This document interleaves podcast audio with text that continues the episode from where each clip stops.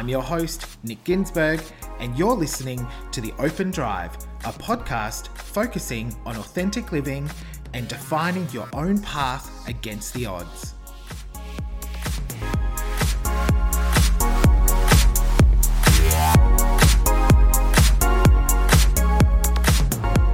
Hi there, welcome to episode three. Can you believe it? Welcome to any new listeners and welcome back to my existing listeners. I'm so thrilled that you are joining me on this journey. I want to remind everyone before we dive into episode three that this podcast covers some darker content, so there will be discussions around childhood trauma, mental illness, and addiction. So, just to give you fair warning.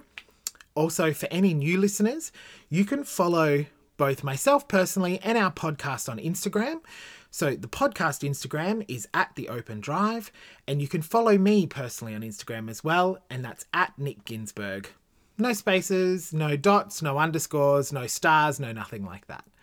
Also, if you are listening, make sure that you hit subscribe on whatever platform it is that you're listening on so that you can keep up to date and be notified when a new episode of the Open Drive podcast drops.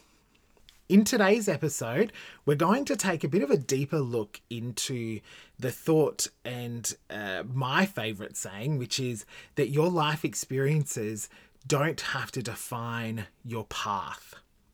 So, for me, that was something that I was very conscious of as a kid. So, just as a recap for any new listeners, I grew up, my parents struggled quite heavily with uh, addiction and mental health issues.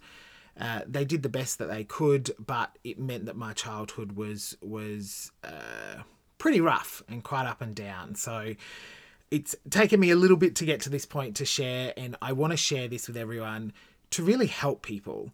So it's not about pity or sympathy or anything like that. I want to be able to help people and share what I've learnt along the way to help anyone that's that's going through something similar or that can sort of resonate with this message with this, I and I was it must have been very young when I first started kind of thinking about it, but I, I noticed it to be really prominent when I was in my teenage years. So as I watched friends particularly take sips of alcohol from parents. So you know when you get to that age, probably 13 or 14 and your dad or your mum or your grandfather or grandma or whatever would go, oh, here, yeah, you can have a sip of my brandy or whatever. I know that my grandparents did that, so Louise's parents, and I never wanted to do it. And I remember thinking, that's not for me. I don't want to go down that path. I want my life to be very different to my parents. Interestingly, it got stronger as I got older. So as I moved through my teen years, that my resolve got much stronger. So I had no desire whatsoever to drink. I had no desire to do any drugs. I never smoked. And apart from the substance side of things, I knew that I had to look after myself mentally to a degree. So I found, as best as I could as a teenager, outlets to help me process what was going on. And to be really frank, a lot of the times that was music. So I will, I'm going to do a whole episode on uh, finding escape and meaning through music. And it's something that really got me through, particularly my teenage years and early 20s. This idea of you being able to define your own life also uh, was strong with me because I didn't want to be poor. And it's not that I wanted to be rich or live in a huge mansion and drive an amazing car, but I didn't ever want to have to think, what was I going to eat the next day or what was for dinner? One of the things that I had growing up, which at the time, I I guess when you're in it, it doesn't it twig as quickly. But for me, I would wait sometimes until 8 p.m. at night to eat dinner and I would end up eating a bowl of cereal. So that would be my dinner because I wasn't sure what was going to ha- come or whatnot. Or I'd eat two minute noodles actually. They were really delicious, by the way, and I still eat two minute noodles. I know they're bad for me, but you can't take them away from me. I love them. I love them. I love them. I love them. So it was that idea of I don't ever want my life to be consumed by the things that my parents' lives were consumed by. So, short of money, not being able to pay the car rego or the electricity or living paycheck to paycheck. And in the end, it was sort of Centrelink payment to Centrelink payment. I didn't want to be reliant on a substance. And I knew that I had an addictive personality. I could feel it in me. And so I tried and fought so hard against that. Now, there has been a number of times where this has come up and I've had to stand my ground and make sure that I'm listening to myself. That started young. So on the Gold Coast, it is uh, probably not uh, uh, there's some bogans. I was going to try and find a nice way of saying that, but there isn't. And so what happens is a lot of those, a lot of the kids would start drinking early. So I remember sort of year nine and 10 in high school, which is ages 14 and 15, kids starting to drink. I never got offered anything, and they were smoking and doing all of that. But I could have ended up down that path. I could have very easily gone to them and been with that group of friends but again, I knew that that wasn't what my life was going to be. I was never going to go down that path. That path was not for me at all. When I got sort of 17 ish and we started hitting schoolies, so schoolies, in case you're listening and you don't know what that is, schoolies is a week, maybe it's two weeks, no, I think it's a week. Correct me if I'm wrong. Someone flick me a DM when you're listening to this on Instagram if, if I'm wrong. Uh, it's a week where most people travel to the Gold Coast, get to stay in the high rises. Kids drink, there's teenagers everywhere. It's Bedlam and also known as literally my worst nightmare. So, as we were coming up to that, there's huge discussions around how much alcohol is your unit going to have? Uh, is someone going to be taking drugs of any kind, either minor drugs to major drugs. Who smokes, who doesn't? There's all those conversations, right? And I had to then start having the conversation with people that I don't drink. I don't want to drink. It's not for me. Of course, when you say that, particularly as a teenager, you open yourself up as a target. But also, you open yourself up to questions. Now, I want to be very clear. I get questioned constantly, even now, about why I don't drink. The drinking culture in Australia is such that if you don't drink, people automatically assume that you're a recovering alcoholic. That is the auto assumption. People will usually screw their face up at me or act shocked that I don't drink, I have to offer them some form of explanation. That explanation is usually not even the truth. I'm terribly sorry if you're listening to this and I've told you that I don't drink because I don't really, I don't need to, or I don't want to, or I'm loud enough without alcohol. I don't need alcohol to have fun. That's my default answer, by the way. If someone really wants to go in and ask me the question, I will be honest and say I grew up with an alcoholic with alcoholic parents. It's not something I want to do. It's at that point people generally go, "Oh my god, I'm so sorry." And that's not the answer I'm looking for. Uh, as in, like, I don't. I mean, I, I appreciate uh, you feeling sorry, but that's not why I say it. And so, I've had to do that and had those conversations really from when I was 16, 17 right through to I had this conversation probably a week and a half ago with someone. Each time I have that conversation, and each time I'm in that environment where I could just easily go, oh, I'm sick of asking this or answering this question, I'm just going to have a drink. That is a decision. I am making a decision. And for me, the decision I always make is not to be like my parents. The same thing has gone in terms of money. Now, I'm not going to go into all the details about my financial situation. I don't act surprised. And by the way, I'm not wealthy. God, I, I kind of wish I was at the minute. Um, but I'm not. Um, so I when I got out of school, I got my first job. I was a telemarketer. I made sales. I had to hit targets. I earned a great living. I didn't save a penny because no one taught me. No one taught me. What that ended up doing is it made me then chase jobs that could pay me a bit more and then a bit more and then a bit more and then a bit more so that I didn't feel like I was on the poverty line.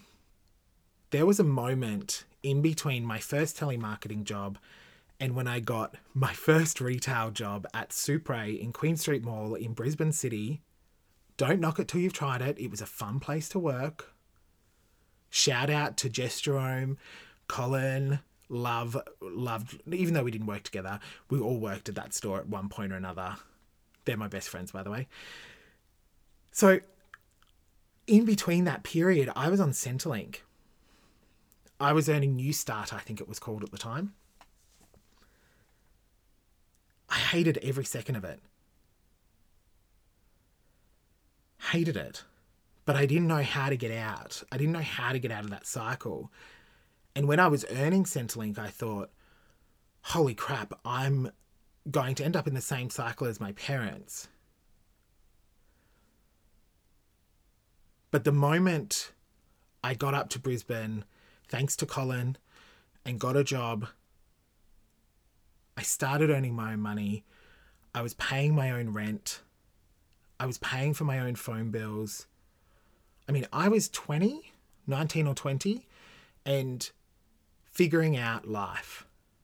No one had taught me about money at all. And again, this isn't me bashing my parents. They did the best with whatever life threw at them, but they didn't teach me any of that. And so I had to figure that out as best as I could. My friend Colin tried to teach me. Poor thing. He tried so hard to teach me um, for, for a little bit. He was very good at saving and putting money aside and doing all of that. I was horrible. Um, I got a check in and I wanted to spend it straight away. And it was to spend it, and I look back now and realize why, but I'd get a check. I, I love that I say check, like I'm living in 1992. Um, I would get my, my my pay deposited, and I would go out and buy the best thing that I could with that amount of money. So that meant the newest bit of technology, the newest headphones, uh, whatever it was and it was to signal to the world that I'm not poor. I don't come from a poor place. Now, my psych will tell me that that was not good behavior because I'm just kind of shielding it and perception managing people. However, it was me fighting so hard to get away from that life that I grew up in. I kept doing that until I moved to Melbourne. When I moved to Melbourne, or just before I moved to Melbourne, so that was in 2011, I'd say maybe a few months before that, I really started focusing on my income. So I was earning a good salary, I was able to put a little bit away. I was still really hopeless at saving and I was still buying stuff I really didn't need to. Like every time a new iPhone came out, you better believe that I got the best iPhone the moment it was released, there was no way anybody was ever uh, going to beat me on that. Like I, it was always me. I was I just that's just what I was. I love Apple, so I was constantly doing that. Moved to Melbourne. A few months later, I met my now husband, and he was really good at talking me through the value of money and the importance of not spending everything you have. So, over that time that we've been together, he's really helped me understand the value of money and that the material things do not define who I am, which has added a whole nother layer to this conversation. And now I save. I don't buy the new stuff that comes out all the time. I buy it when I need something. But I have created this life that I'm at now through choices. Each moment of my life where I could have chosen to go and just live off Centrelink, stay on the Gold Coast my whole life, drink, do drugs, smoke. Each time I chose something other than that, it was me saying, my life experiences, my childhood will never define my path in life. You can probably hear that my voice gets a bit shaky, but a bit firm when I say that because it means so much to me. My childhood and the experiences within that period, whilst they've made me who I am, they are never going to define where my life goes. That is for me to decide. Like I said at the end of episode one, you are in the driver's seat of your life. You're holding on to the wheel. You need to decide where you go. If you are going through any form of struggle or you have had a rough childhood like me, everyone's experiences are different, and I don't pretend to think that what worked for me is going to work for you and vice versa. Nor what you experienced is any worse or any less or whatever. We're all different, it's just different situations. But if you're struggling or you've been through something similar or you've had a rough childhood and you feel like those experiences need to define where your life takes you, it's bull. And I say it's bull with love. I don't say it in a nasty way. You decide. So every time a choice comes up in your life, you decide where does that take me? So don't always look at the now. When those choices come up, go, okay, if I choose this path, where does it lead? If I choose this path, where does it lead? You need to think about that. And it is not as easy as it sounds. it's really not. When I tell you I fought hard for every choice, I fought really hard. Really hard. Let's just remember I'm I'm a gay guy. And gay men stereotypically love to drink, party, have fun, go out all night. Can you imagine how many times I've had to say to someone, No, I don't drink. No, I don't smoke. No, I don't do drugs. Every time someone has asked me that, I've had to explain myself. And it reaffirms the decisions that I'm making, but it's hard to go through that. It really is.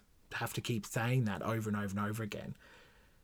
And to most people, what I say is a glossed over version, like I said.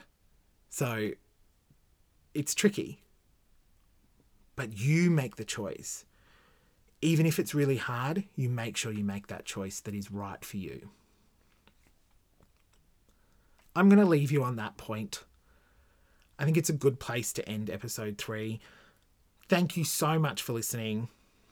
Remember to follow both the podcast Instagram at The Open Drive and my Instagram at Nick Ginsburg. And finally, join in the conversation. Let's share our stories. When you follow, flick me a DM, say hi, tell me a bit about yourself. I'd love to have a chat. So, I hope you have a fantastic rest of your day, rest of your week, rest of your night, a good night's sleep whenever you're listening to this, or a good drive to work once we can finally get out of lockdown. Thank you again for listening. I really appreciate you tuning in. Have a fantastic time, and I will chat to you in episode four. See ya.